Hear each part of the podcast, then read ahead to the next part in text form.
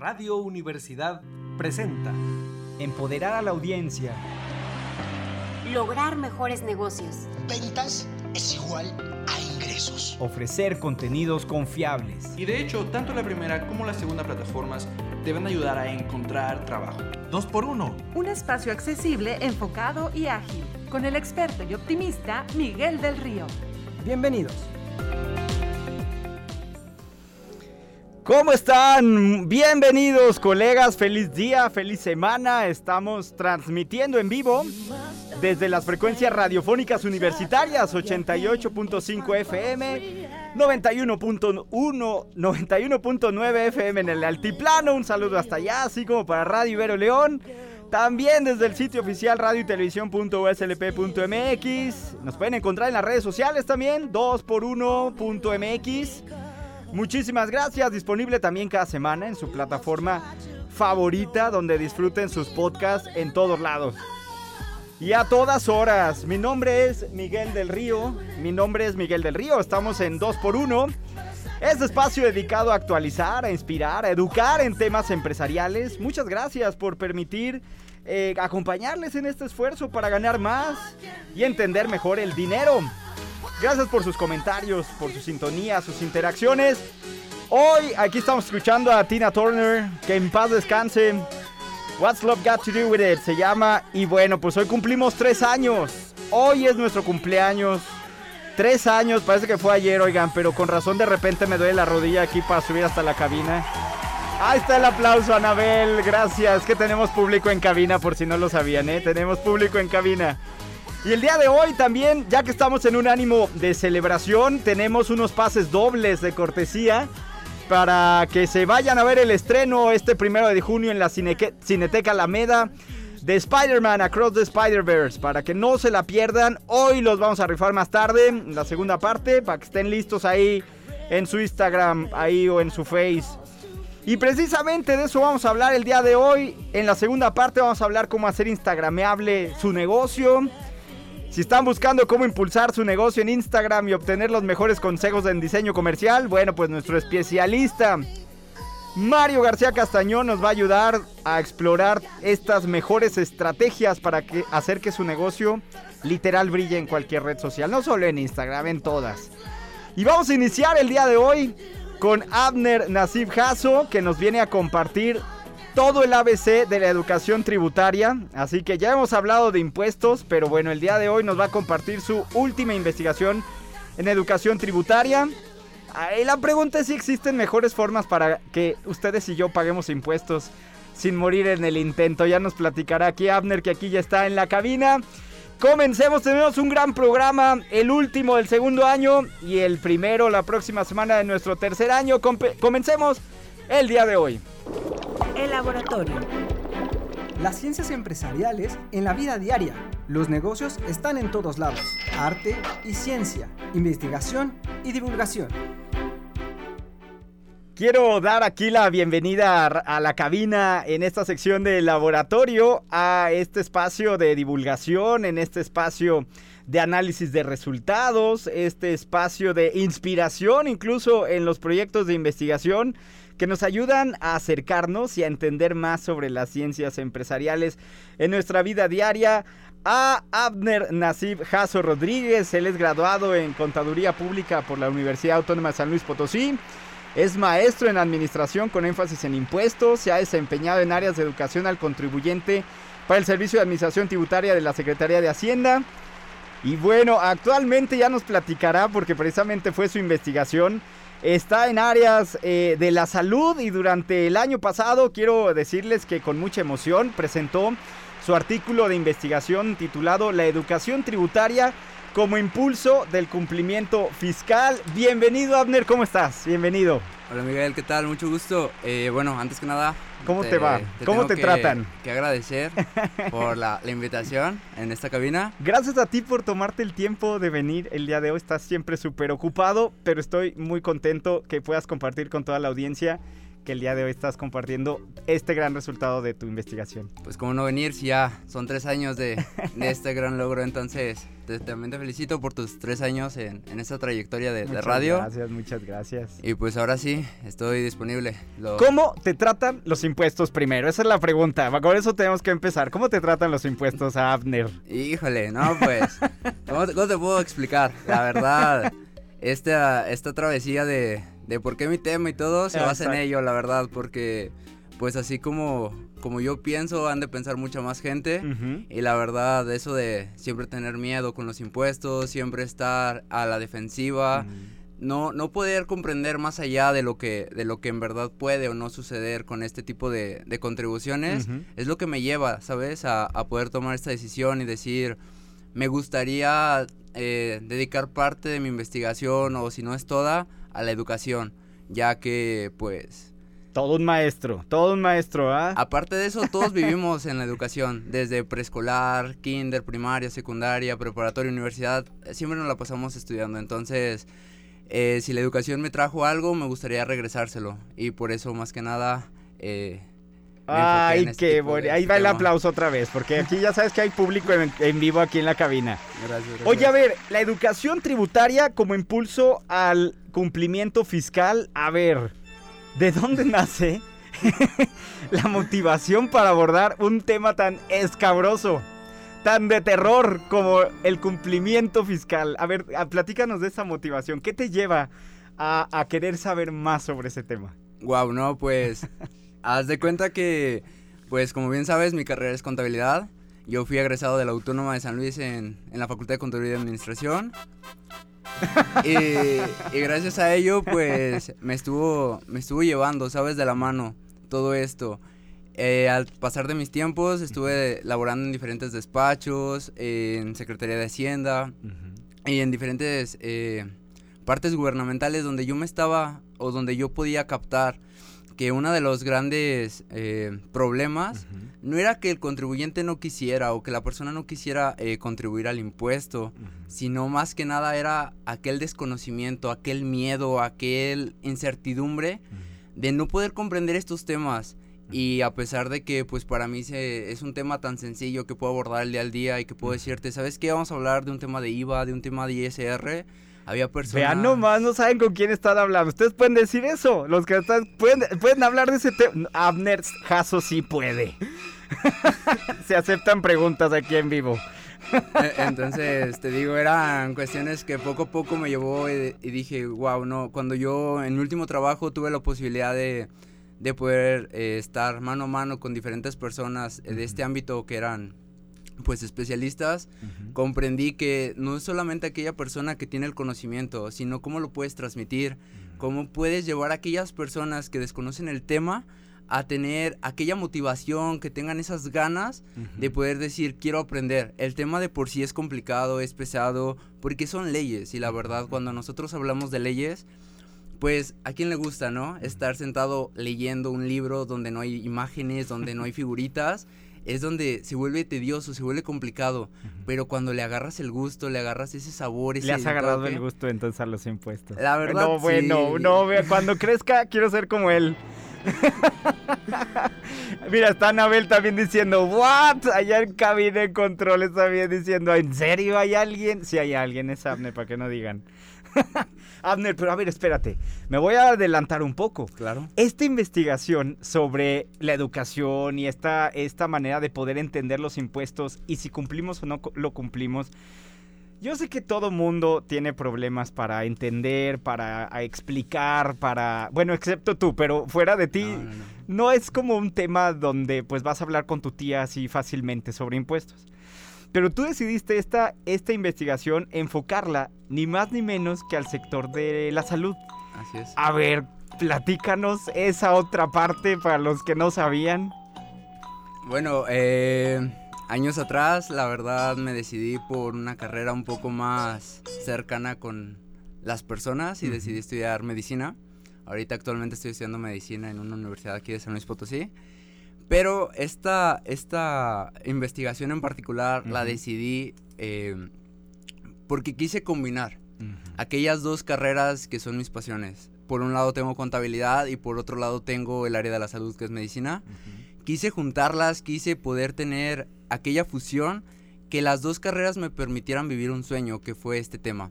La verdad, yo veía mucho a colegas que tengo, bueno, que ya han sido titulados de la carrera de medicina, que al momento de querer abordar este tipo de temas de, de impuestos, de pagos, de todo ello, desconocían el tema.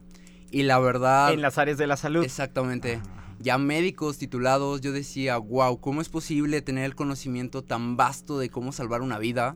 ¿Cómo poder llevar a una persona a quirófano? ¿Cómo poder abrir un cuerpo humano? Pero tenerle miedo a Secretaría de Hacienda. Eso es lo que me lleva a decir, ¿cómo es posible que dentro de las diferentes ramas no existe una educación básica sobre este tema? Porque puedes tener el conocimiento tan grato, tan extenso de diferentes temas, pero esto es un tema que nos lleva a todos, que nos une a todos como sociedad, ya que nos ayuda al gasto, nos ayuda a poder mantener lo que es la, el alumbrado, el gasto de hospital, el gasto de educación. Entonces es algo que nos puede a todos en, una sola palabra. Muy bien, no, bueno, vea nomás. Qué padrísimo.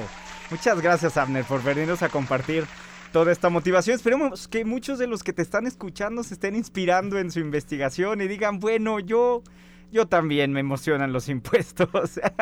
Oye, a ver, entonces, una de estas cosas era poder ver cómo, cómo se educa al contribuyente en diferentes lugares del mundo. Y yo creo que desde tu óptica que de primera mano trabajaste en esas áreas, eh, ¿qué fue lo que encontraste, por ejemplo, cuando empieza- empiezas a hacer toda esta investigación de cómo se educa al contribuyente? Porque, a ver, por lo regular, pues es, si bien te va un folleto, un flyer, a lo mejor un promo, pero tú encontraste algo más allá de todo eso. A ver, ¿cómo estuvo?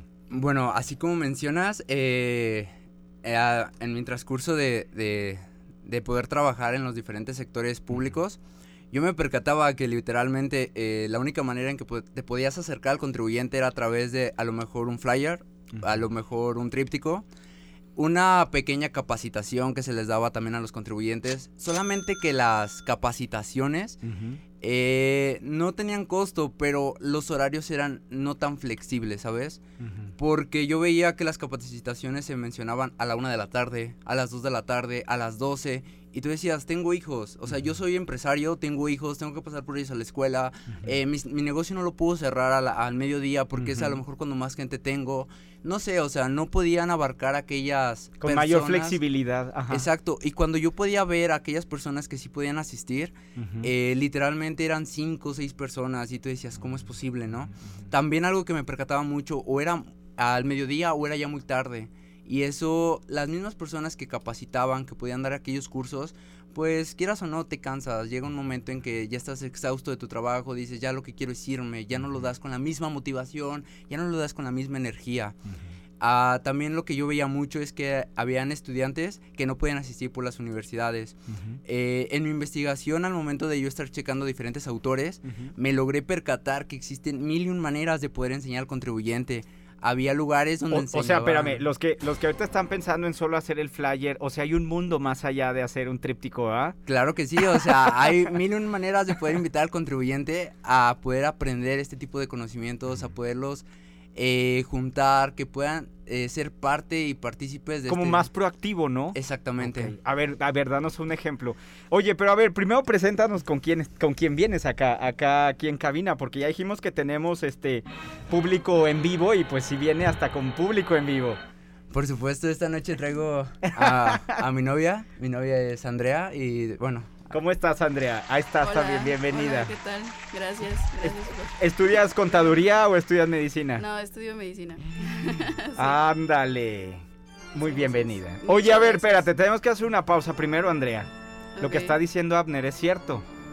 ¿Qué cosa? Hay, hay áreas de la salud profesionales que no saben cómo pagar un impuesto, que no les emociona pagar impuestos, que no les brillan los ojos cuando alguien dice IVA o, IS- o ISR. Sí, estoy totalmente de acuerdo. Dice a mí, soy yo.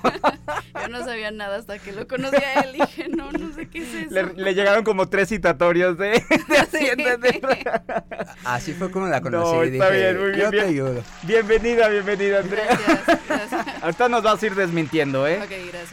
A ver, platícanos entonces, regresando al tema, ya está aquí súper validado esto de la investigación.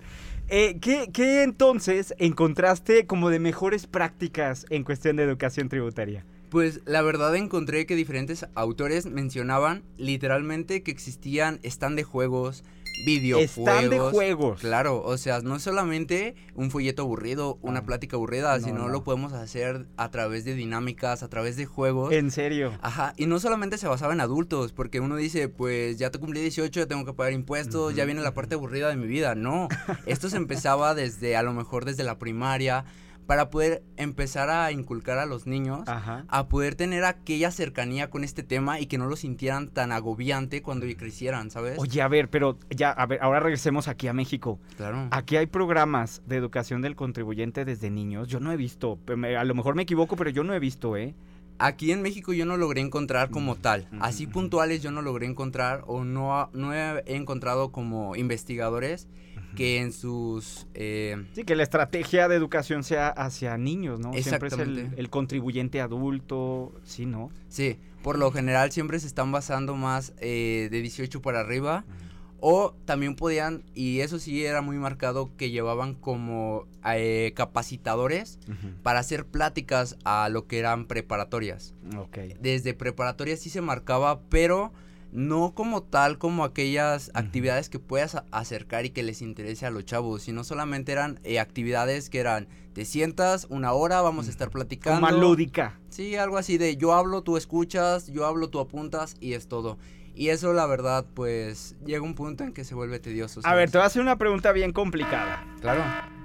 Yo sé que a ti tú amas los impuestos, como muy pocas personas. Yo creo que ni el secretario de Hacienda ama los impuestos tanto como tú, pero, pero ya hablando aquí, ya piensa por ejemplo en la gente que no. Cuando tú, si tú hubieras sido niño y hubieran llegado, que desde niño en México se enseñara sobre los impuestos, de que eres un niñito ahí chiquito y todo, eh, y te hubieran enseñado, está, está Abner llorando, y te hubieran enseñado todo esto, ¿Crees que eso hace la diferencia ya cuando el contribuyente es adulto? O sea, crear, llevar desde niño, sí, porque es raro ver eso y pues es una sorpresa que tú lo hayas encontrado.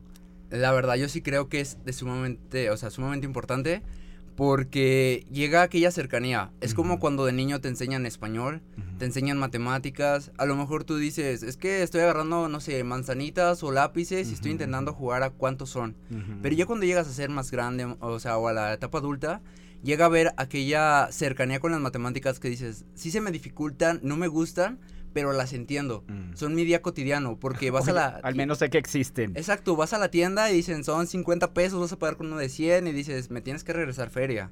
O sea, no, no llega aquí el desconocimiento, aquel miedo de decir, híjole, si te doy el de 100 ya no quiero feria porque tengo miedo por esto, con el español igual, o sea, llega un punto en que dices, Cualquier parecido con los que nos están escuchando, miren, mera Coins, que no saben ni si le están dando bien el cambio. ajá, o, o solamente con el español cuando llegas a escuchar diferentes verbos difer- y dices, híjole, tengo miedo de no poder pronunciarlos bien, tengo miedo de, no sé, de recorrer la S, no sé, lo que sea. llegas a aquella cercanía en que literal logras tener esa empatía con el tema Claro. que no, o sea, se te, se te facilita más. A lo mejor no te vas a ser experto en el tema y vas a decir, Mm. soy experto en fiscal, pero la verdad llegas a tener esa cercanía de decir, conozco mis impuestos, conozco lo Sé que para tengo qué que pagar". sirven. Ajá, sé cómo, eh, cómo me puedo dar de alta, sé Mm. cómo meterme en plataforma de Hacienda, que eso la verdad es el coco de muchos y es lo que a mí me llama mucho la atención, que digo, plataforma de Hacienda lo hizo tan sencillo estos últimos años, la hizo tan amena al público, pero ¿qué pasa? Años anteriores eh, la hacía tan complicada para buscar solamente a lo mejor un acuse, para buscar algo tan sencillo que decías, wow, ¿cómo es posible no poder entrar, tener ese miedo?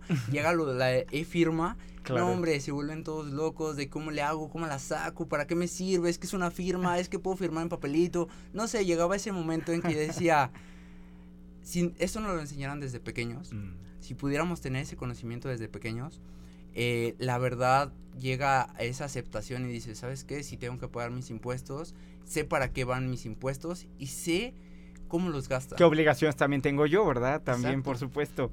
A ver, espérate, tú eres el experto, pero aquí vamos a preguntarle a Andrea. ¿Tú qué opinas, Andrea?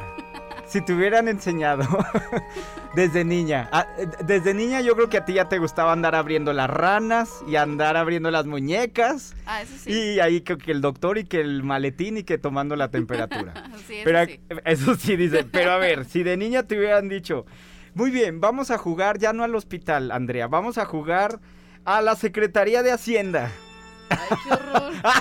No, qué horror. Dice, yo no juego. ¿Qué es eso? No. No. Ni siquiera sé qué es eso.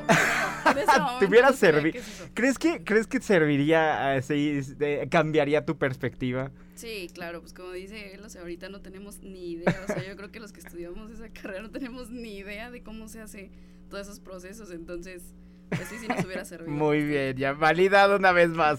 Oye, es que aquí tuvimos una autora de un libro también, Paulina Caso, ella decía, esto debe ser una materia que se debe de enseñar desde que somos niños. O sea, debes de saber que desde niños hay algo que se llama impuesto y que tienes obligaciones también.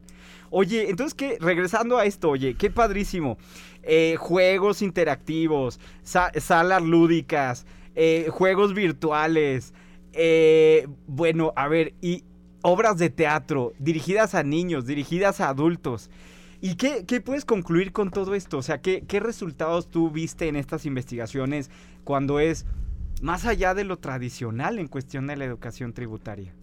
Pues la verdad, uno de los resultados más grandes que sí me sorprende es que existen mil y un formas de poder enseñar al contribuyente, existen mil y un maneras de poderles llegar, pero sí nos quedamos muy cortos. La verdad, aquí a nivel San Luis Potosí o a nivel México sí se queda muy corto a comparación de otros países, ya que los autores que yo pude revisar, que yo me pude eh, profundizar en ellos, no eran de México, eran de Argentina, de Chile, eh, de China, no sé, o sea, de otros países muy distintos. O sea, no estamos hablando Reino Unido, Estados Unidos, Canadá. O sea, son Mm. Brasil, Ecuador, Perú, Chile, Colombia. Exacto, o sea, logré poder profundizar un poquito más a, a la investigación y pude eh, literalmente ver más allá de que un simple folleto, también eh, cómo podían ellos distribuir eh, el ingreso o aquel presupuesto que a ellos les podían dar para este tipo de, de información.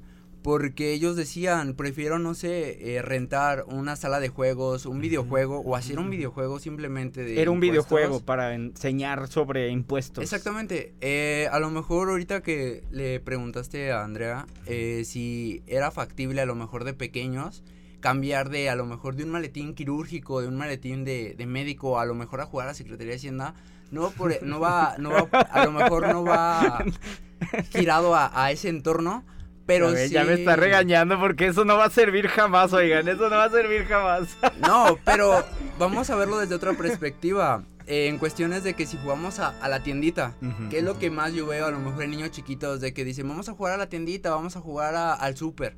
Eh, empiezan a vender a lo mejor manzanas, no Es que sé. el ve- dinero es bien emocionante, Andrea. Yo no sé tú, pero yo sí jugaba eso y el dinero era mi pasión. Ya, vocación desde chiquito. Yo no abría las ranas, pero sí el dinero. el monedero sí lo abría. Pero hasta más, si te fijas cuando los mismos padres llevan a sus hijos que se involucren en sus trabajos ya de grandes, a lo mejor de que son empresarios, tienen empresas, tienen todo, eh, literalmente solamente lo ven en, la, en el área productiva, en el área de, de transformación, de cómo se hace el producto, cuáles son sus proveedores, cuáles son sus clientes, pero nunca los llevan al área administrativa. ¿Por qué? Porque es el área a lo mejor más aburrida, es el área a lo mejor- Rutinaria. Exactamente, o sea, de que dice el niño, es que yo no quiero estar sentado en un escritorio, yo quiero estar a lo mejor en la fábrica, yo quiero estar vendiendo, yo quiero estar aquí, pero yo no quiero estar sentado. Pero si el padre dice, un día te va a tocar en el área administrativa, día en el área de producción, logras ver todo ese conjunto de datos, logras ver todo aquello que te rodea y la verdad empiezas a comprender un poco más y dices, las facturas que haga, las facturas que realice, las facturas esto, aquello, logras ver todo, todo el mundo completo y dices, todo el dinero que me entra, también tengo que aportar un poquito, ¿no? Tengo que dar un poquito a la sociedad de lo aquello que me está contribuyendo.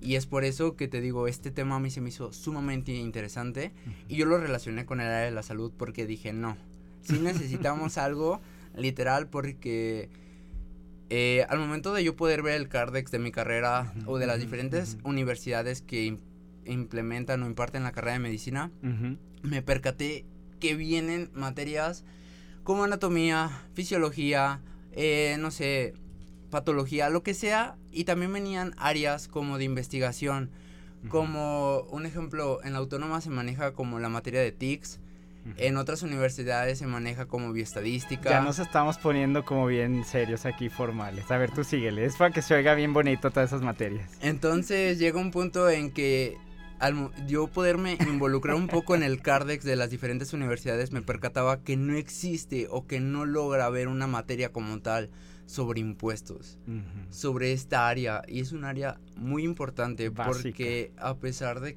que no me lo creas, yo me pude percatar en el foro donde yo lo pude presentar, cuando yo pude ir a presentar directamente mi, mi exposición, eh, muchos contadores me, me lograron abordar diciendo que el médico se dedica a ser médico y atienda a los pacientes y que el contador se dedica a hacer contabilidades y atienda a sus, a sus clientes. Yo Ujú. le decía, sí, pero imagínate, si te duele la panza, ¿acudes al médico o te tomas tú una pastilla para el dolor de panza a lo largo de tu vida?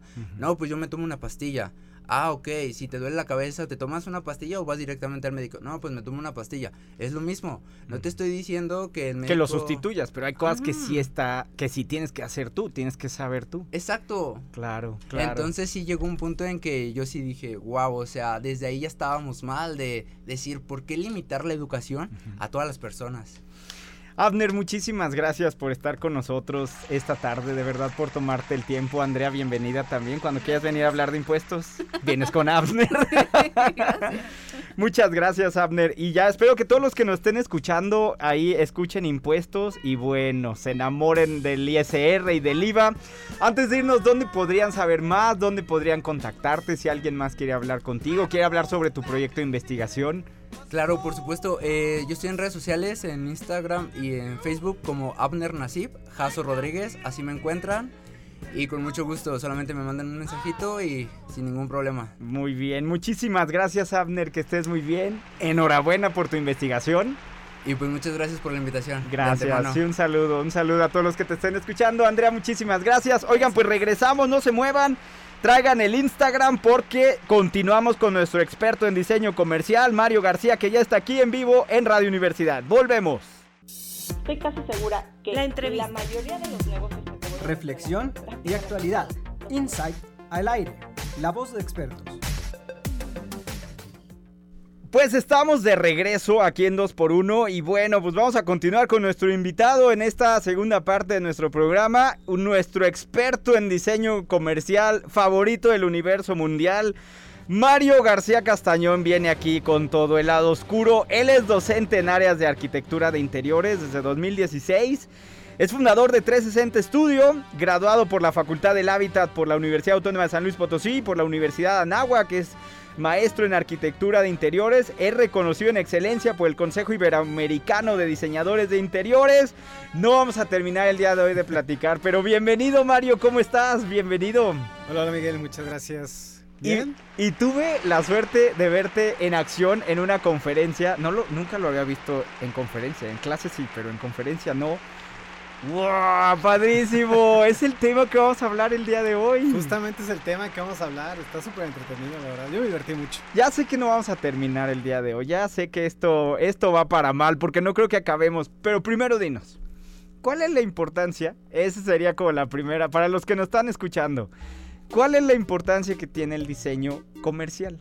¿Qué es eso? ¿Cómo se come? ¿Con qué se acompaña? ¿Cómo se come? Pues el diseño comercial es justamente como su nombre lo dice. Es el diseño prestado o el diseño de interiores específicamente para espacios comerciales como restaurantes, cafeterías, tiendas, incluso tiendas de abarrotes, supermercados.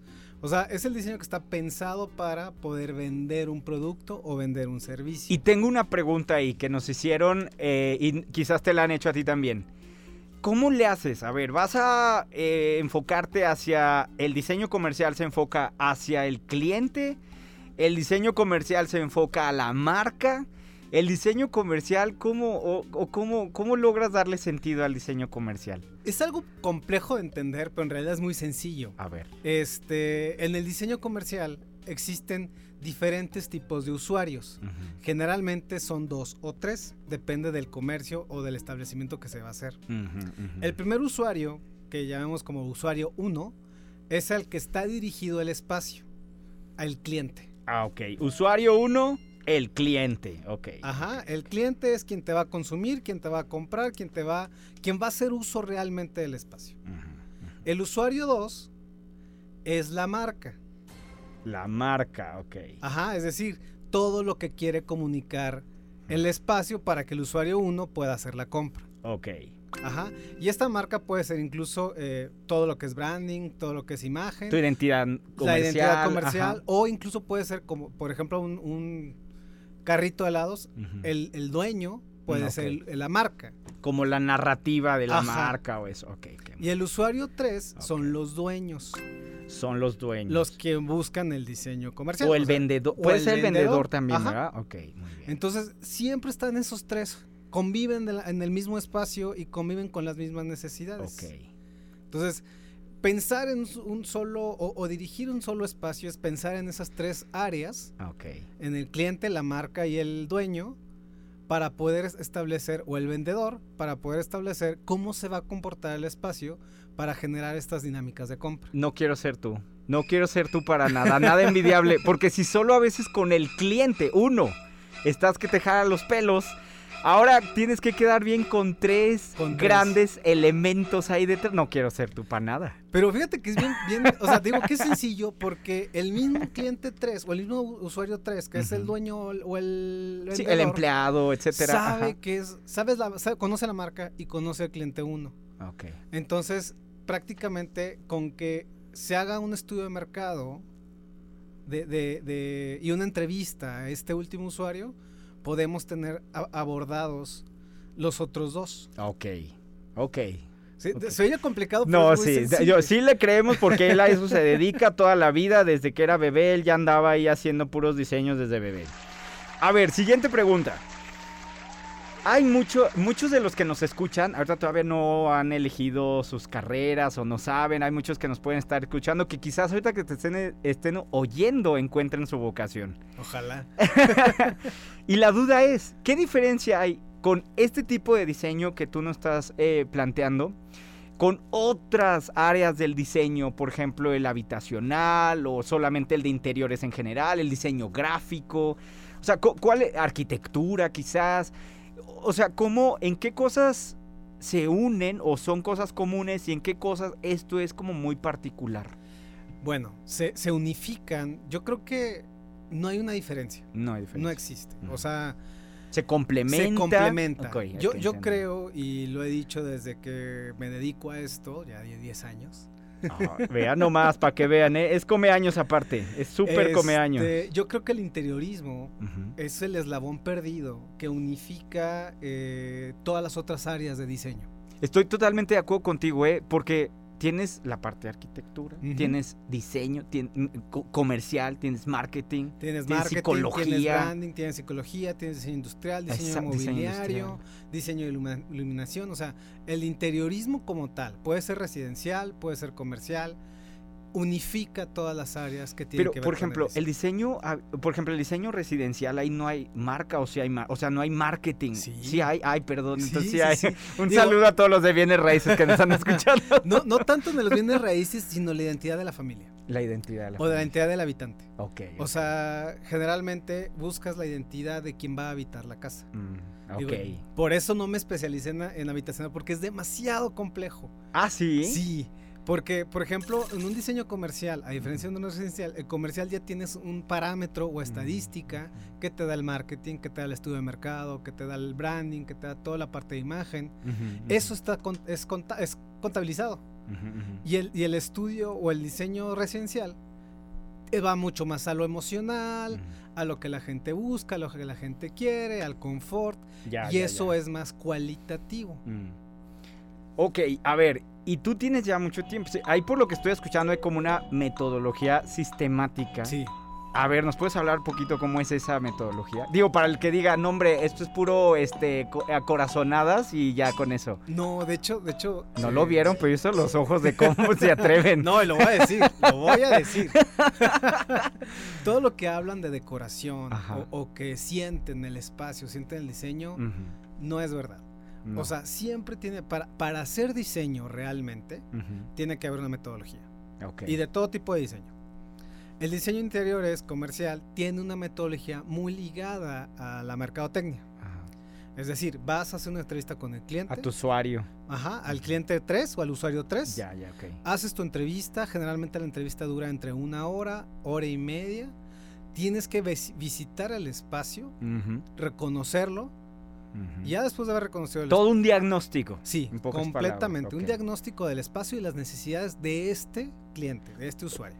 Paréntesis, ¿el cliente sí sabe lo que quiere? No. Ah, ok, muy bien, ok, muy si bien. quieres, ahorita platicamos Muy bien, muy de eso. bien. Ok. Este, A ver, ahorita algunas- estamos como en, la, en lo sistemático. en lo sistemático. Ok. Tiene unas necesidades y haces un pequeño diagnóstico.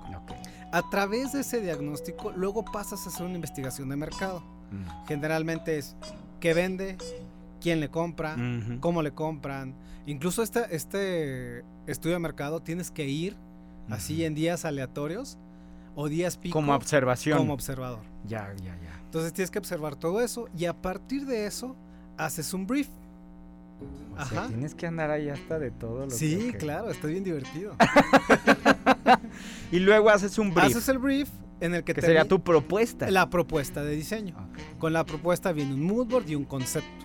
Generalmente vienes desarrollando el concepto con lo que deseas o lo, con lo que la, la necesidad se cubre. Ajá. Y luego ya, después del brief, haces una intervención de interiorismo.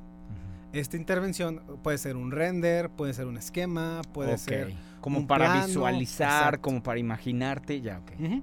Y luego viene la aplicación. Todo eso hay que hacer. todo, ya ven, o sea, no nomás poner ahí bonito. Todo eso hay que hacer. A ver, ahí va otra pregunta. Esta pregunta también, no sé si te la hicieron el día de la conferencia, pero si no, yo te la hago porque sí siento que era algo ahí interesante, por ejemplo. Tienes mucho tiempo has- eh, haciendo este trabajo, has tenido muchísimos clientes, eh, es algo a lo que te dedicas, pero aquí la, la, yo creo que la pregunta aquí sería, de todo ese proceso tan sistemático, y no se vale decir todo, no se vale. ¿Qué es lo que más te gusta? ¿Qué es lo que te alinea los chakras aquí? A Mario García, esto, de todo ese proceso, es lo que más le gusta. Diseñar. Creo que tener el, el proyecto renderizado es lo que más, más me gusta. O sea, Muy bien. Es cuando digo, me, me pongo como pavo real y, y digo, esto yo lo hice. Muy bien, muy bien. Ah, oye, ¿ya hay algo posterior después? O sea, ya cuando se hace el proyecto. Se hace un seguimiento. O sea, generalmente es un seguimiento, al menos yo lo hago de tres meses. Ok. Este, por cualquier tipo de, de problema que pueda llegar a tener el, el proyecto, pero o sea, es un seguimiento básico y generalmente los mismos clientes son los que te buscan otra vez para continuar con los proyectos. Entonces ya vieron, si hay cosas que te pueden gustar más, muy bien. Yo, pero ¿a poco no después ya ver tu proyecto ahí Sí, tres meses es después lo increíble. ves y dices, vea nomás, vea nomás, para que se den el quemón. Muy bien, es que has hecho varios, ahorita nos platicas. Claro. Oye, bueno, pues entonces ya vimos eso. ¿Qué diferencias tiene con otras disciplinas del diseño? Sobre todo pues para los que nos están escuchando. Ahora, en particular, el diseño comercial. ¿Por qué deberíamos tomarlo en serio? O sea, ¿qué beneficios tiene el diseño comercial? Y a ver, ni hagas cara de que todo esto es como muy básico. Salimos de aquí, de la cabina, caminas para cualquier lado. Y es como que nadie lo hace, porque yo estoy seguro que tú vas por todas las... Ve nomás, ve cómo hicieron, ve la pintura, ve la puerta, ve esto, que no Sí, pensaron? Así que, ¿por qué deberíamos de tomarnos en serio el diseño comercial como una estrategia en tu negocio? Porque te hace memorable.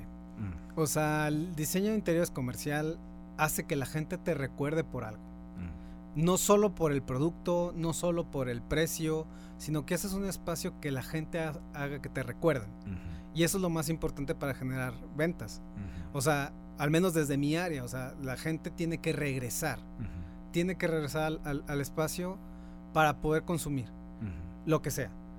Pero lo, lo que haces en un diseño comercial es eso. que primero el- el- la capacidad de asombro, o sea, que la gente se asombre por el espacio y luego que lo recuerden por algo en específico. Puede ser el color, puede ser un mueble, puede ser una luz, o sea, que te recuerden por Multifactorial puede ser, ¿no? O sea, toda la experiencia que fue visitar ese lugar. Sí, pero la idea en sí, la- el diferenciador, porque te pueden decir muchas veces que para hacerlo diferente a, pero el diferenciador es eso, que la gente te recuerde por algo. A ver, espérame, pero es que luego también te pueden recordar porque está bien feo. Sí, también. ¿Y cómo le haces para conciliar eso? Depende. pues a, a veces se a puede veces- ser feo, o sea, a el veces diseño. es- sí, claro. Y puede ser la intención de hacerlo feo. Eso te iba a decir, o sea, puedes tener la intención de que sea feo el Sí, negocio, Sí, sí, sí. lo que sea que signifique. Lo que sea que signifique. En serio, a Sí. ver cómo, cómo. Mira, te voy a contar. Ahorita estamos haciendo una pizzería eh, y nosotros en, en nuestro brief determinamos que era una pizzería de barrio. Una pizzería de. Ay, se oye bien rico. Ajá, no, está padrísimo. Entonces lo que estamos haciendo, estamos poniendo acabados destruidos. O sea, concretos deslavados, acabados rotos, lámparas sin, sin pantallas. O sea, práctica, o sea, si, si esto te lo describen con palabras y no te dicen que es una pizzería de barrio, dices, pues es una obra negra o es una obra ajá, mal, hecha. Exacto. Pero la intención es eso. O sea, la intención es que la gente se sienta identificada con ese espacio y no lo sienta ajeno a su barrio. Ya, ok. A ver, tú ya tienes muchísimo tiempo, tú eres súper buenísimo, pero la, aquí la, la pregunta que yo te haría es, eh, ahorita yo pienso que muchos de los clientes te buscan y ya están convencidos de cuáles son los beneficios de tener una estrategia en diseño comercial o reforzarla o lo que sea.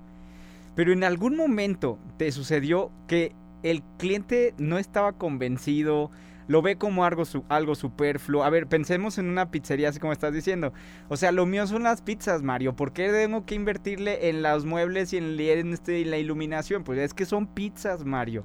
¿Te ha tocado alguna vez, quizás al inicio, no sé todavía al día de hoy, que eres eh, totalmente famoso, pero te ha tocado Sí. tener que convencer, ya no del proyecto, de los beneficios que tiene el diseño comercial? Sí, completamente. De hecho, es algo de todos los días. O sea, Ah, cada, cada, Sigue siendo la realidad en Sí. tu gremio. cada, cada entrevista con el cliente hay que convencerlo de que, es, que le va a traer beneficios a su, a su empresa y a su marca. Muchas de las veces no funciona el convencimiento. Muchas de las otras la gente queda fascinada con los resultados. Este, pero sí, es de todos los días. O sea, cada cliente nuevo que llega con nosotros a 360, eh, siempre es la labor de decirle todas las ventajas que tiene hacer su espacio comercial. O sea, hacer un interiorismo comercial en su espacio. Ya. A ver, y de esto nos lleva a la parte de las redes sociales. A la porque, parte pues, de porque qué nervios con las redes sociales. a ver, ¿por qué deberíamos poner atención? Ya no nada más que si el cliente, que la marca, que el dueño, que el vendedor. O sea, ¿por qué deberíamos adicional tener una reacción, una interacción de, puede ser cualquier audiencia, porque no necesariamente es tu cliente, en redes sociales? O sea, ¿por qué particularmente una medición de desempeño en esa inversión en las redes sociales? Porque si queremos que el espacio sea memorable, las redes sociales nos ayudan a que, sea, que se llegue a comunicar. O sea, la gente ahora en, en esta actualidad comparte todo en redes sociales, todo lo que piensa, todo lo que les gusta, todo lo que los hace sentir bien. Entonces, tener un espacio que tenga esta característica de redes sociales ayuda a hacer una comunicación orgánica del establecimiento, sin tener que pagar ningún tipo de publicidad o sin que- tener que pagar ningún tipo de escaparate. Entonces, hacer un buen un proyecto que sea para redes sociales, es de, de diseño comercial, eso te va a traer clientes que van a tomarse la foto, que van a hacer su reel, que van a hacer tu- su TikTok, y eso va a ser un crecimiento orgánico para las audiencias de ellos. ¿Y cuánto le invertí? Ah, solo al diseño, pero Exacto. no que tú lo estés Sí, haciendo. no tienes que pagar, por ejemplo, al influencer o algo, o sea, es Ajá. orgánicamente. Es orgánico. A ver, en la conferencia, una de las preguntas que alguien te hizo fue, eh, te ponía ejemplos y te decía que era la típica eh, eh, fotografía en Instagram del baño. Ajá. Y ahí nos ayudaste a develar un mito de que no siempre es bueno que todas las fotos sean en el baño de tu establecimiento. A ver, platícanos esa parte. Justamente por eso. O sea, porque Ya le bajaron al baño aquí Ya. a todo volumen ahí. Qué, qué oso de veras, ¿eh? Qué oso de verdad, guácala. Pues porque la gente reconoce eso. Nada más el Solo baño. el baño. Sí. Y no reconoce tu negocio, no reconoce tu establecimiento y no reconoce tu producto. Dice Anabela ya en controles y tiene como 15 fotos en baños. es que es eso, o sea, todo el mundo tiene la foto en el baño. Sí, claro. Pero nadie, o sea, saben de dónde es, pero no saben qué venden realmente. Ok. ¿Cuál es el servicio que ofrecen? ¿Cuál es el producto? que Sabes el papel de baño, pero no sabes qué vendieron ahí. No sabes a qué fueron. ¿Qué recomiendas ahí? Para todos los que le están ahorita viendo el lavabo y viendo el, ahí el, el WC, ¿qué es lo que tú recomiendas como ese mito? Porque yo creo que eso fue muy revelador ese día en la Yo conferencia. recomiendo que todo el espacio sea pensado para redes sociales. Todo el espacio, Todo el no espacio. solo un espacio. No solo un muro. O sea, cuando Mario García llega y ve que nomás hay un muro y todo lo demás está horrible, pero nomás un muro... eh, Me le- da algo, me da algo. le da algo. no, debe ser integral. Debe ser completamente integral. A ver. O sea, no solo un muro, y, y en la conferencia ponen este ejemplo porque todo lo, todo mundo lo hemos visto. El típico muro verde con la luz neón que Ajá, dice ajá. Good Vibes. Good vibes, buenas vibras, good vibes. Y por todos lados. Y por todos lados está. O sea, Ajá, este fin de semana lo vi tres veces. en diferentes tiendas. ¿Y saben, saben qué pensó Mario? Esto. Eso pensó, eso pensó. Entonces, la idea es eh, hacer un diseño integral. O sea, que todos los espacios se comuniquen con el mismo concepto. Oye, es que sí, que tu marca esté solo en el baño, ¿qué onda con Sí, eso? o sea, que tienes so- razón. Que solo te razón. recuerden por el baño está horrible. No, bueno, sí, claro que Entonces, todo tiene que ser integral. O sea, desde la iluminación, desde el acomodo de las cosas, los colores, Mm. los conceptos. O sea, incluso algo que, que estamos implementando ahora es la losa. O sea, toda la vajilla tiene que estar dentro del mismo no. concepto. Integrada. Ujú. Ok. Entonces, para que no llegues, a- o que llegues a tu establecimiento, mejor dicho, y que veas que todo lo puedes fotografiar, o puedes hacer un TikTok, o puedes hacer un reel, en el que todo se comunique en el mismo concepto. Ok. Oye, a ver, danos tips, danos tips ahí antes de, de terminar, para que no nada más brilles en el Instagram, que brilles en todos lados. ¿Cómo le hacemos? ¿Cómo lo hacemos? Pues lo primero, y creo que es lo que acabo de mencionar, es una identidad. Tener, eso te iba a decir, no puedes llegar con las manos vacías, No. ¿verdad? Ya tenemos que tener como cierta idea de identidad Tenemos de que marca. tener cierta idea de identidad de marca, y no solo de marca, sino una identidad como negocio. Ajá, lo que es todo el branding, todo lo que es eh, la misión, la visión, este, una intención, etcétera. Una identidad real de un negocio. Muy bien, muy bien. Están escuchando y vayan tomando nota, ¿eh? Porque... Va a haber saben, examen. ya va a haber examen, va a haber premios y además Mario cobra bien caro. Todo se cobra aquí. Todo. Muy bien, ¿qué más? Otro tip. El segundo tip es que ya teniendo esa identidad, presentes el espacio como parte de algo que se va a compartir. O sea, y es lo que mencionábamos, un espacio que todo sea instagramable, entre Ujú, comillas, o sea para redes sociales. O sea, que no haya ni un espacio blanco sin una intención. Ok. Y el tercero es muy parecido al, al segundo, pero es buscar la representatividad. Y es lo que hablábamos de ser memorables. Ok. Ajá. Si mi representatividad es un color, manejar de forma integrada ese color. Si es el azul, por ejemplo, o sea, a lo mejor no voy a poner todo el, todo el restaurante azul o toda la cafetería azul, pero sí en los elementos que convivan con, con el usuario, que es la taza. Como contrastes, algo así. ¿no? Ajá, algo ¿Sí? que sea memorable. Ah, ok, ok. Ajá, o sea, e- esta parte de identidad, o sea, eh, pues te digo, ¿Que no lo satures, te refieres? Sí, que no lo saturemos. Ah, ok, ok. O sea, que tengamos elementos de esta identidad, o sea, te digo, puede ser incluso una taza. Ajá, Ya, ya, o puede ser O sea, que si es, por ejemplo, una cafetería y te gustan las plantas, no es como en la jungla del Amazonas Sí, cuando no. estás llegando, ok. sino que a lo mejor este, o a lo mejor y sí o o que estén las plantas en un lugar específico. Cuidar esos espacios. Esos detallitos, o sea, yo decía en la conferencia, el diablo está en los detalles. El diablo está en los detalles. Y justamente, o sea, el detalle de tener un elemento representativo en el cual sirves los alimentos, o cómo llevas los alimentos, o cómo presentas tu carta, o cómo Ujú. presentas eh, tu barra. O sea, esos elementos representativos son lo que te van a hacer memorable. Ok. A ver, una, una pregunta en este tip y, y como en estos tres tips. El que te está escuchando y dice, hacer bien mi producto, con eso es suficiente. ¿Es suficiente tener solo bien producto o servicio o también va a ser importante la experiencia? También es importante la experiencia. Muy bien. Es, es todo un conjunto y es a lo que vamos con la identidad del negocio. Ok. Ajá, es... O sea, no debo de confiar solo que mi producto o servicio es bueno, Sí, esa- no. ¿verdad? No puedo No, confiar no, solo en eso. No, no te puedes fiar solo de eso. Ok. Tienes, que, tienes que sumarlo. Bien. Tienes que sumar lo que es- estás teniendo un establecimiento, una experiencia diferente y aparte el servicio y aparte el producto. Claro. O sea, todo va sumando. A ver, entonces, identidad de marca. Era lo, lo primero que nos decías. Ya, eh, que sea algo para compartir, ¿verdad? Como Sí. parte de esa estrategia de, de compartir. Y que la representatividad o ser memorable. ¿Sí? Son los tres tips Ay, que, que nos pueden ayudar para las redes sociales. Sí saco 10, yo creo que el día de hoy en el examen sí saco 10. Bueno, a ver, entonces, necesitamos hacer ya nuestro concurso porque ya se nos va a acabar el tiempo y todavía nos falta que nos des una conclusión, Mario.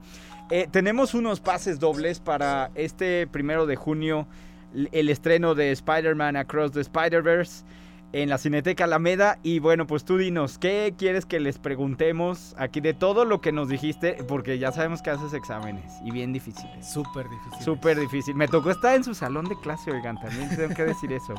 Llegué con miedo, pero lo sobreviví. Con los alumnitos de diseño industrial. un saludo, un saludo a tus alumnos, oye, bien buena onda, me encantaron. A ver, tú dinos, ¿qué pregunta les hacemos ¿Qué aquí a los de pregunta? 2 por 1 ¿Cuáles son los clientes? O sea, ¿cuáles son los tres tipos o los tres enfoques en los que se basa el diseño comercial? Bien, ¿cuáles son los tres tipos de clientes para el diseño comercial? Lo, lo preguntamos al principio. Ahí Así que está. si tomaron nota, O si no, pónganle así hacia atrás si, es- si están en el Spotify, pero ¿qué creen? Ya pasó. Bien, entonces está. ¿Cuáles son los tres tipos de clientes que tenemos en el diseño de, eh, comercial? Entonces ahí escriban ahí a 2x1.mx en Instagram y ahí nos dicen, y ahí les vamos a ir contestando y les confirmamos. Muy bien. Muy bien, Mario. Mario, ¿con qué concluyes? Muchísimo. Antes de, cualquier otra cosa de tu conclusión, de verdad, muchas gracias por venir. ¿eh? Por hombre, fin, por fin te tenemos aquí en cabina. por fin me invitaron. Mario, ¿con qué concluyes? ¿Qué nos puedes decir? Hay muchos temas como mitos que uno piensa en el diseño comercial y no es cierto, pero yo creo que eso da para otro programa. Sí, completamente. ¿Con qué concluyes y dónde podemos encontrarte? ¿Con qué concluyo? Antes. A ver. Creo que lo primero o lo que más importante en este tema es buscar a un experto. No, o sea, creo que en México estamos acostumbrados a hacerlo todo al ahí se va o todo al mexicanazo. Decir, Ujú. no, pues consigo mis eh, sillas de la refresquera o consigo mi. Si bien te va. Si bien te va. Si bien te va. O lo compro las sillas plegables y así. y mejor buscar a alguien que tenga esta noción y que tenga estos eh, conocimientos y esta metodología de- para poder asesorarte bien. Oye, a ver, puede ser desde un establecimiento hasta un carrito, una Sí. food truck. Sí, o sea, aquí nadie se salva. Sí, no, desde, Ah, desde incluso, y, y- y esto como que es algo, creo que innovador, desde los stands para los mercaditos.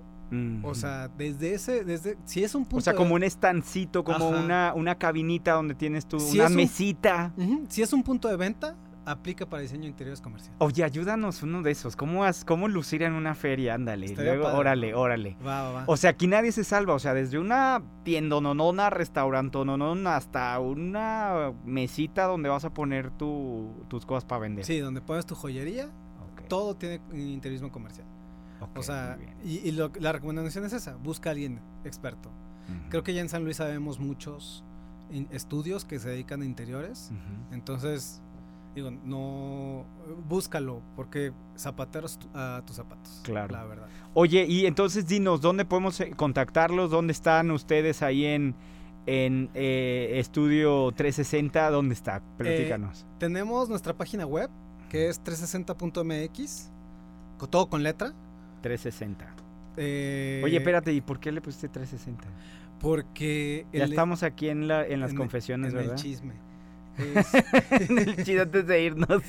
se llama 360 porque pues todo lo que nos rodea es un círculo y nosotros Oh. intervenimos todo lo que nos rodea, o sea, a 360 grados intervenimos todo, lo- todo eso. ¡Oh! Muy bien. Bueno, por ahora sí dinos las redes. Ya nos dice el sitio. El sitio y en Instagram estamos como 360 Studio, sin la E, Ok. y en Facebook igual, 360 Studio. Muy bien.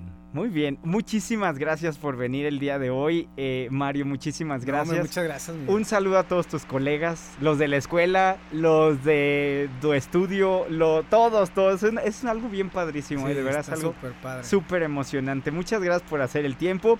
Y ya escucharon, nadie se salva, así que ya saben, tienen que poner su espacio comercial y que enamore, que enamore.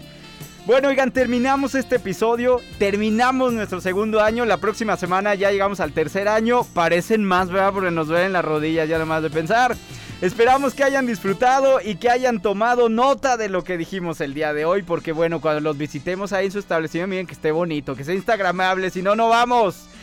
Oigan, pues muchas gracias a la edición de Radio y Televisión de la universidad, a nuestros colaboradores, a nuestros invitados, Abner Jaso, Mario García el día de hoy y especialmente a ustedes por su sintonía y también a los ganadores aquí de, de esta eh, rifa el día de hoy.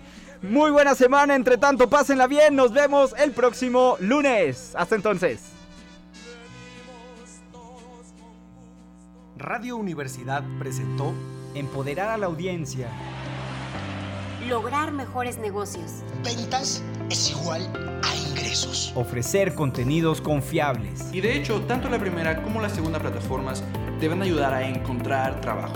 Dos por uno. Un espacio accesible, enfocado y ágil. Con el experto y optimista Miguel del Río. Hasta pronto. Bye bye.